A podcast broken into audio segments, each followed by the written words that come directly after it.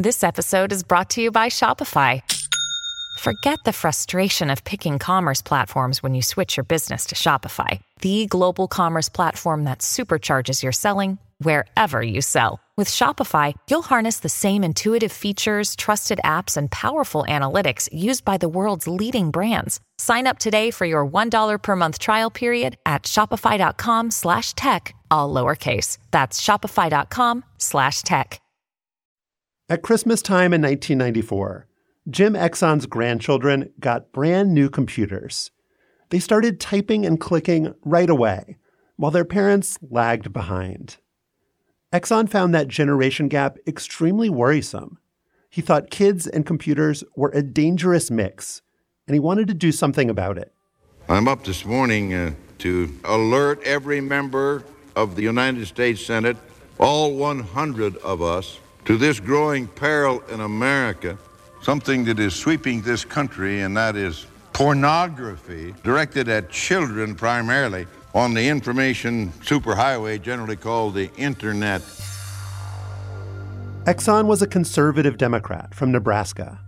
As the state's governor in 1977, he'd fought to keep sodomy laws on the books. Eight years later, in the Senate, he questioned Frank Zappa at a hearing on rock lyrics. I must confess that I never heard any of your music to my knowledge. I, w- I would be more than happy to recite my lyrics to you. In 1994, Exon tried to pass a bill that regulated obscenity on the radio and television. That effort failed. But 1995 was a new year, the moment when the internet became mainstream. I happen to believe the whole computer internet system is the most important, the most revolutionary development since the printing press. With more Americans going online every day, the 74 year old senator seized his opportunity. Senator James Exon has proposed a controversial law imposing a two year prison term for anyone sending obscene messages down the internet. I'm mostly concerned about our children. Exon's bill was called the Communications Decency Act, and he had a bold strategy to get it passed. First, he compiled a whole bunch of pornography, not softcore material, but stuff from the internet's darkest corners. He then placed those printouts inside a blue binder with a bright red caution label on the front. This is the Blue Book. This is a sample of what is available today free of charge. Click, click, click on the computer. Exon brought his blue binder to the Senate cloakroom and urged his colleagues to take a look. As many as 30 of them flipped that binder open. Inside, they saw a collection of disturbing sexual images a picture of a woman tied up, getting burned by cigarettes, and a photo involving a German shepherd. On June 9, 1995, Jim Exon carried that binder onto the Senate floor and addressed the American people. Let, let me read through in the form of pictures that have been taken on computer screens on the internet. I have several pages of them here that I'm going to just go through some of them. Multimedia erotica, erotica fetish, nude celebrities, pictures black, erotic females. The senator from Nebraska Pictures. kept on going Boy. for more than two minutes.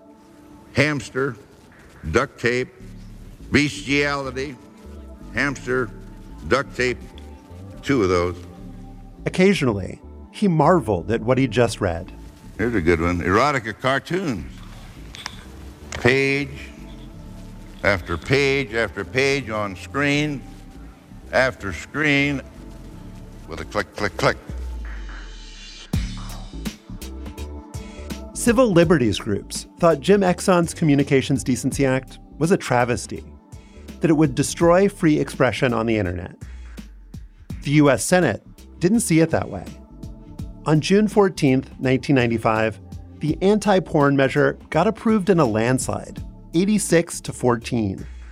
When it was all over, Exon said that he'd gotten yes votes from all but one of the senators who'd peeked inside that blue binder. The Communications Decency Act would get modified and softened before it became a law. But that's a story for another day. What's notable about this moment is how certain that 74 year old senator sounded.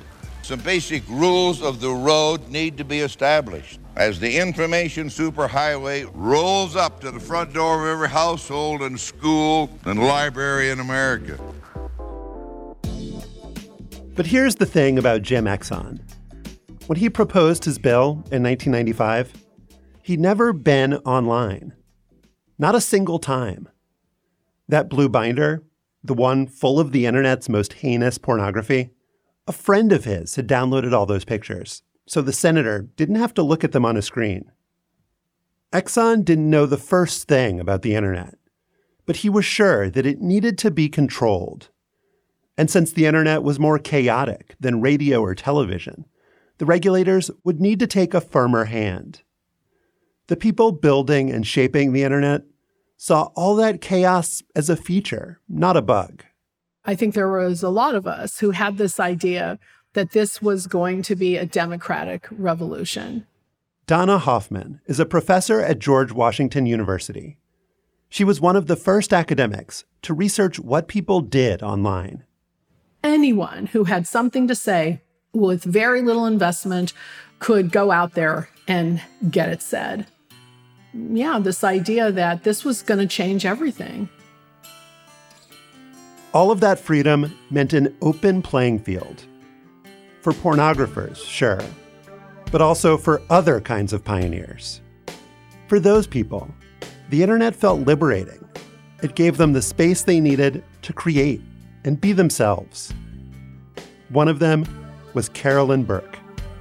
The way I was running a website was completely novel and it scared people and it fascinated them.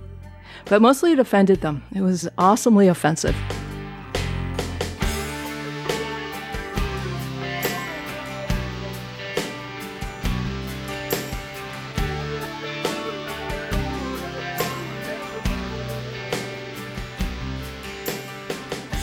On this week's show, I'm going to tell the story of a woman in Toronto who invented a part of the online ecosystem that today feels like it's always existed. In 1995, she got famous for blurring the lines between private and public life and paid a price for her radical transparency. This is the season finale of One Year 1995 Carolyn's Diary.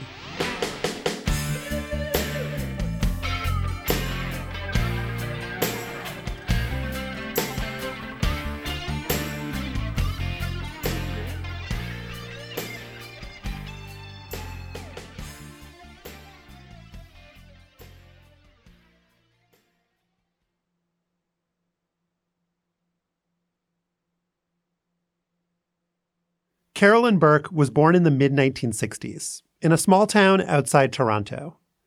Her earliest memories are of not fitting in. There was an art class in like grade two or three or something, I don't know. And they took a, remember mural paper? Like it's like five feet wide, and one of the teachers cut it up into enormous jigsaw puzzle pieces, and every kid got a piece, and you could draw on it whatever you wanted, and then they put it all back together. And I spent two days with a ruler, drawing lines on it carefully, meticulously. And it went up on the puzzle, and I looked at it and I just thought, that is so different from what everyone else is doing. I don't get it. Everyone else is drawing, you know, flowers and, and birds. How did they all know to draw flowers? I have no idea. I needed every single convention explicitly stated and the reason for it given, or I couldn't follow it. I didn't even know what it was. And that's how I've always felt that I have to figure things out from first principles every single time. Carolyn's best friend died when she was in high school. After that, she withdrew from the world almost completely. I just cut myself off from everybody. I'd basically given up on ever making friends again and uh, fell into my own internal space. The more time passed, the more certain she felt that no one understood her especially her parents. This is, I don't know, maybe it's mean. I found it useless to know them. They didn't help me in the world, they didn't help me emotionally as a person, and they just expected things from me. She left home at 16 to enroll at the University of Waterloo. Away at school in the early 1980s, she opened back up to human connection. I really started to make some friends there. People who thought a little bit like me, you know, questioning everything and willing to read a lot to learn. There was one person in particular she felt drawn to. His name was Peter. And I followed him around and talked to him and told him that I wanted to be a couple with him. And he said, "Oh, okay." And we weren't attracted to each other. It was not a um, a romance per se. It was an intellectual coming together, and we explored reality that way. Something else happened in those early days at Waterloo. A discovery that reoriented her life. The big change for me was there was an internal network and it was also hooked up to the internet. And that started to change how I looked at the world. The internet filled a hole for Carolyn. All those social conventions that she didn't understand now seemed legible and solvable. Online, she could ask whatever questions she wanted without any judgment. These new networked spaces felt totally thrilling. But they also seemed dangerous. There was no security back then, it didn't exist yet. There were Unix servers in the university, and you could spy on each other. You could see who was logged in, you could see what programs they were running. And I was becoming concerned about the lack of privacy. I so strongly believed that privacy was destroyed and gone that the only way to do things now is to presume you are in public with anything you do. Even if you're sitting at a window staring out at the ocean, assume that there's a satellite watching you. Not because you're special or interesting, but because they're watching everybody. They. In the early 90s, Carolyn moved to Pittsburgh to study philosophy at Carnegie Mellon. Peter stayed behind in Toronto. To help pay her tuition, they started a company that built email servers and websites. I was running a business selling stuff that no one had heard of. I even got stopped at the airport once trying to get back into the States because I was importing the internet. And the guards there didn't know what that was. And I sat in a room for two hours trying to explain what the internet, that I wasn't importing something. As more people figured out what the internet was, business started picking up. Carolyn quit school and went back home to Canada. When she got to Toronto, she decided that it was time to make a big change. I lived with Peter for like 15 years. Peter had been my best friend and almost like a parent to me. He's still the wisest person I've ever met. And yet I needed to get away from him and become an adult, responsible for my own life finally. All that responsibility felt terrifying. She was all alone with her thoughts and her computer. And so I asked myself the question what can I do? I need to express things. What can I do? And I had a free account on one of the brand new local ISPs, and I made a little tiny website there. That tiny website was called Carolyn's Diary.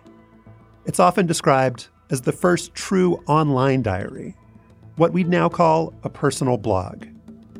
Carolyn started writing on January 3rd, 1995. It was usually early in the morning after I woke up. I'm a morning person. It was a way to find my balance in the day and find myself first thing, kind of like meditating. And it turns out I had a lot of things to write. Her first entry was about the importance of telling the truth and how holding back felt like selling out her ideals.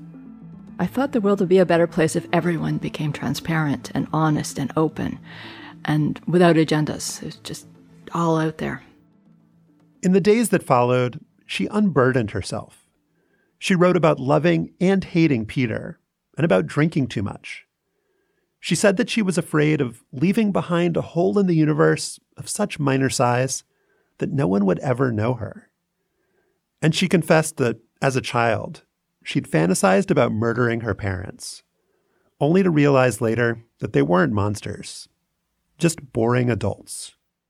One thing that's true, and perhaps the only thing that was universal throughout the diary, was when I sat down and started writing, after I had written whatever it was I needed to write, I was happier. Always made me feel better. Not necessarily great, but there was always this um, sense of having addressed my heart properly. The World Wide Web was a new medium, and Carolyn was helping to shape it. LiveJournal and Blogger wouldn't launch for another four years. Her tiny website would create a template for confessional blogging, a series of dated entries, one after the other, on and on down the page. And so a lot of the time I was playing around with HTML, then learning how to embed a graphic, and then learning how to change the font or how to change a background color. So as I was learning all of these bits of technology, they were showing up in the diary as it wasn't just writing, it was art. In the beginning, the only people reading Carolyn's diary were a handful of friends with internet access. A month in, it had started to spread outside her network to friends of friends and people she'd never met. A few months after that, she did her first interview with the Toronto Globe and Mail. People started emailing her from all over Canada and around the world. And she wrote back. I liked having an audience. I liked having the feeling that I was getting attention. Definitely, my most intimate relationship was this vast collection of other people reading what I was writing, but also responding. So for me, it changed me because I learned how to be a social person again. I learned how to interact. And that was amazing. One of Carolyn's regular correspondents was a man who lived in London. And we ended up arguing about trust a lot. And then at some point, it was like, okay, I'm going to fly to England and meet you.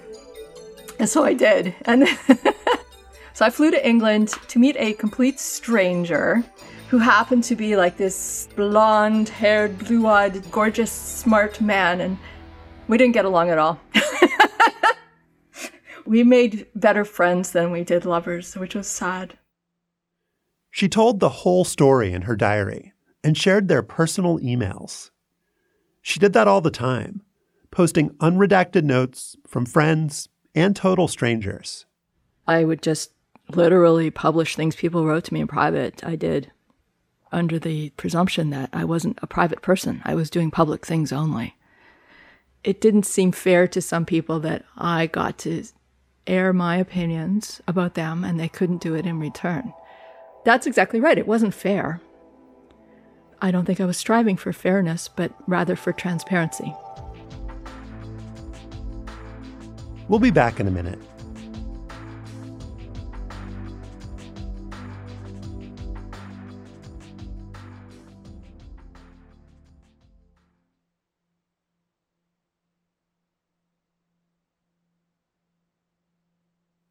Carolyn's diary had started out as an intimate internal monologue.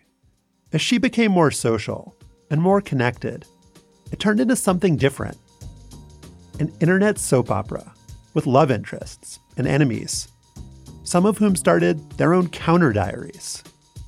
It was a real life version of The Spot, the collection of fictional diaries that we talked about in another episode.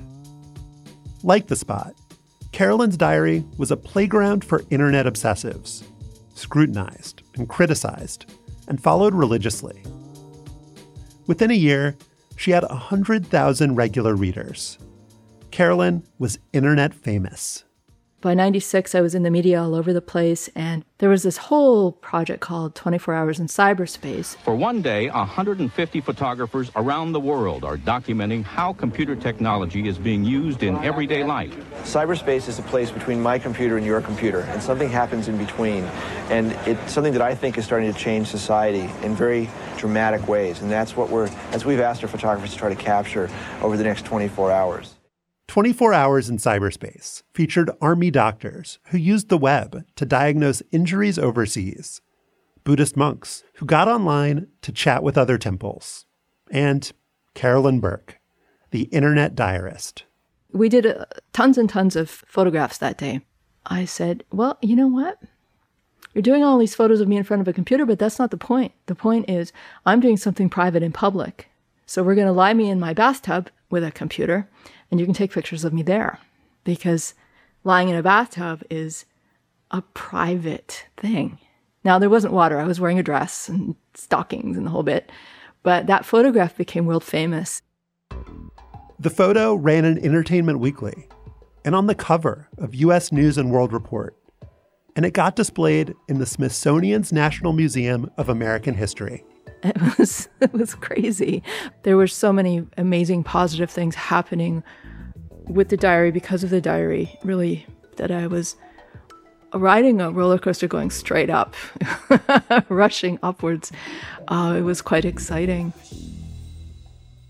A lot of other people were strapped into that roller coaster, and not all of them wanted to be along for the ride. There were two types of responses in people who knew me directly. One was, I need to be doing that too because what you said was wrong and I want to have my own space. but the other kind of person is the person who said, I want to retain my privacy. I'm not going to talk to you anymore because you're going to publish what I say. And so there was this, this a whole slew of people, a couple of friends, but also quite a number of uh, acquaintances that just literally, they might see me, but they wouldn't say anything to me anymore because I might write about what they said, even if they asked me not to. And the other thing was, this was a, a awkward as well, I ran out of things to talk to people about. Interacting in person became this whole new weird thing. Carolyn kept on posting, regardless of the consequences to her offline life. She was still writing her diary in 1997 when the word weblog got coined. And in 1999, when LiveJournal and Blogger made it easy for anyone to start one. And in 2002, when Heather Dooce Armstrong got fired for blogging about her coworkers. Carolyn was her own boss, the founder of an internet company. She didn't have to worry about getting fired.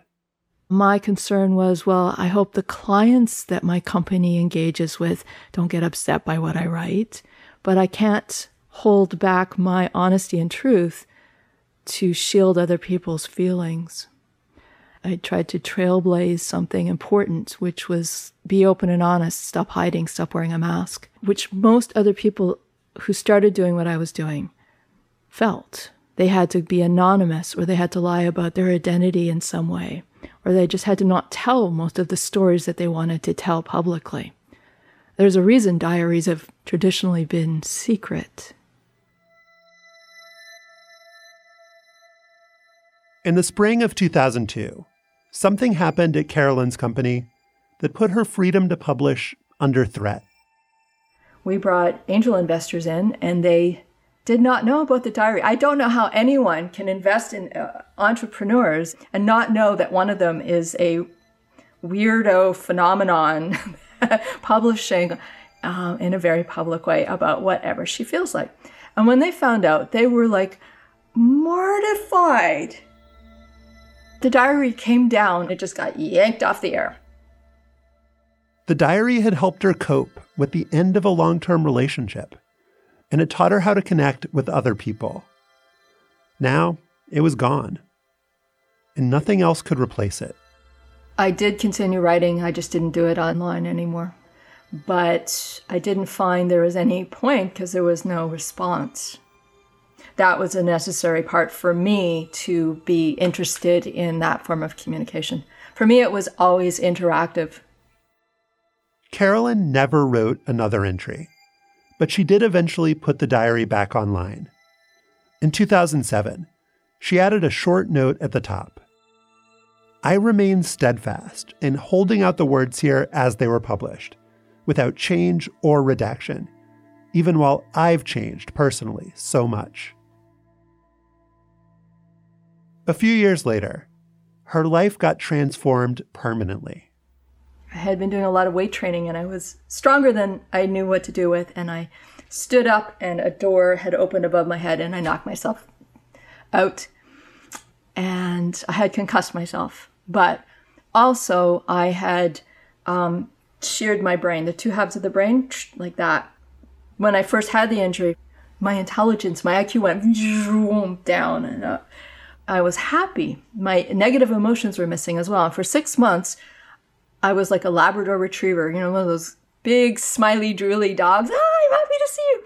It was great. But I knew, I was aware that the other levels of my working mind were missing. And I remembered what they felt like, even though I couldn't do it anymore. And I was just, that was just not the person I wanted to be. So I'm very, very pleased that the intelligence stuff started to come back. Uh, but a lot of the learning I had from the diary was lost. The um, things that I went to extraordinary measures to learn about being a human, about being a person, really didn't come back as easily in the same way. And that's left me disappointed. After her head injury, Carolyn started seeing a therapist who diagnosed her with Asperger's syndrome. And she said, I love following rules, but I don't seem to mind breaking them. Uh, she's right about that. So discovering that was kind of cool, but also disappointing. I kind of, you know, uh, labels don't help too much. Carolyn hasn't worked much since she got hurt, and she had to leave Toronto because she found the city overstimulating. I sold everything. I bought a Jeep. I put my cat in the Jeep and drove east. Carolyn and her cat landed in one of the easternmost spots in North America the village of Happy Adventure, Newfoundland, population 200. I live overlooking the ocean. Right now, I'm watching snow fall in the sunshine onto the ocean. It's like extraordinarily crazy beautiful. And I live in isolation. I haven't seen a human in a week, not just because of COVID, but because the solitude heals me. And so I, um, I play the piano and I am trying to learn to paint. I write a lot, not diary stuff though, I write fiction. And I hike and I kayak. How often are you online? What's your relationship with the internet now? I am online every waking moment. I think most of my knowledge is on the internet, not in my brain.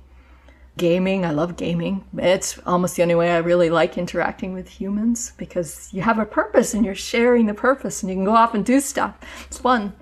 You might think you've kind of gone to the ends of the earth and in total isolation and you have this life around being outdoors. you might think that would go along with like not being on the internet at all. I, I take my smartphone and I take so many pictures when I'm outside of bugs and lichen and um, bunny rabbits. I take thousands of photographs and they all trickle up online. So, yeah, no, I am 100% merged between digital and physical world. Uh, I, I love that. The creation of the internet is the best thing that ever happened to me. Um, and that continues to be true. It's, uh, it's freedom.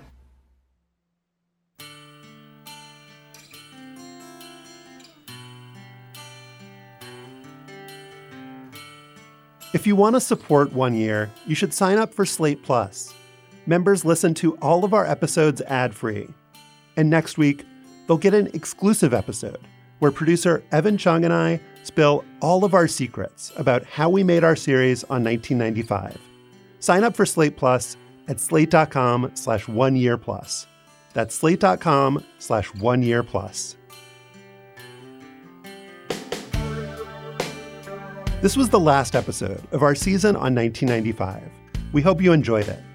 And if this is your first time listening to One Year, we've got a whole other season on 1977 that you should check out. For updates on what's coming next for our show, please subscribe to the One Year podcast feed wherever you listen. And tell your friends to subscribe too. The more, the merrier. And if you want to get in touch, our email is oneyear at slate.com. You can also leave us a message on the one year hotline. That phone number is 203 343 0777. We'd love to hear from you.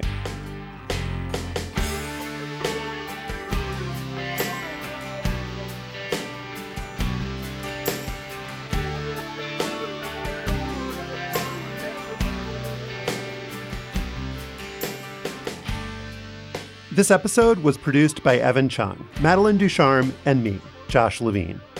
Additional production help came from Shana Roth. This episode was edited by Laura Bennett. Editorial direction by Lowen Liu and Gabriel Roth. Our mix engineer is Merritt Jacob. The artwork for One Year is by Jim Cook. You can read Carolyn's diary at diary.carolyn.org. Thank you to Peter Fruchter and Rohan Jayasekara. And special thanks to everyone who helped make this season of One Year possible. Jared Holt, Christina Cauterucci, Allison Benedikt, Alicia Montgomery, Derek John, Susan Matthews, Rosemary Belson, Eamon Ishmael, Benjamin Frisch, Holly Allen, Katie Rayford, Asha Saluja, Amber Smith, Cleo Levin, Bill Carey, Seth Brown, Rachel Strom, June Thomas, Chau Tu, Erica Timms, Mona Ducharme, Karen Fjellman, Michael Seidman, and Jessica Seidman. Thanks for listening.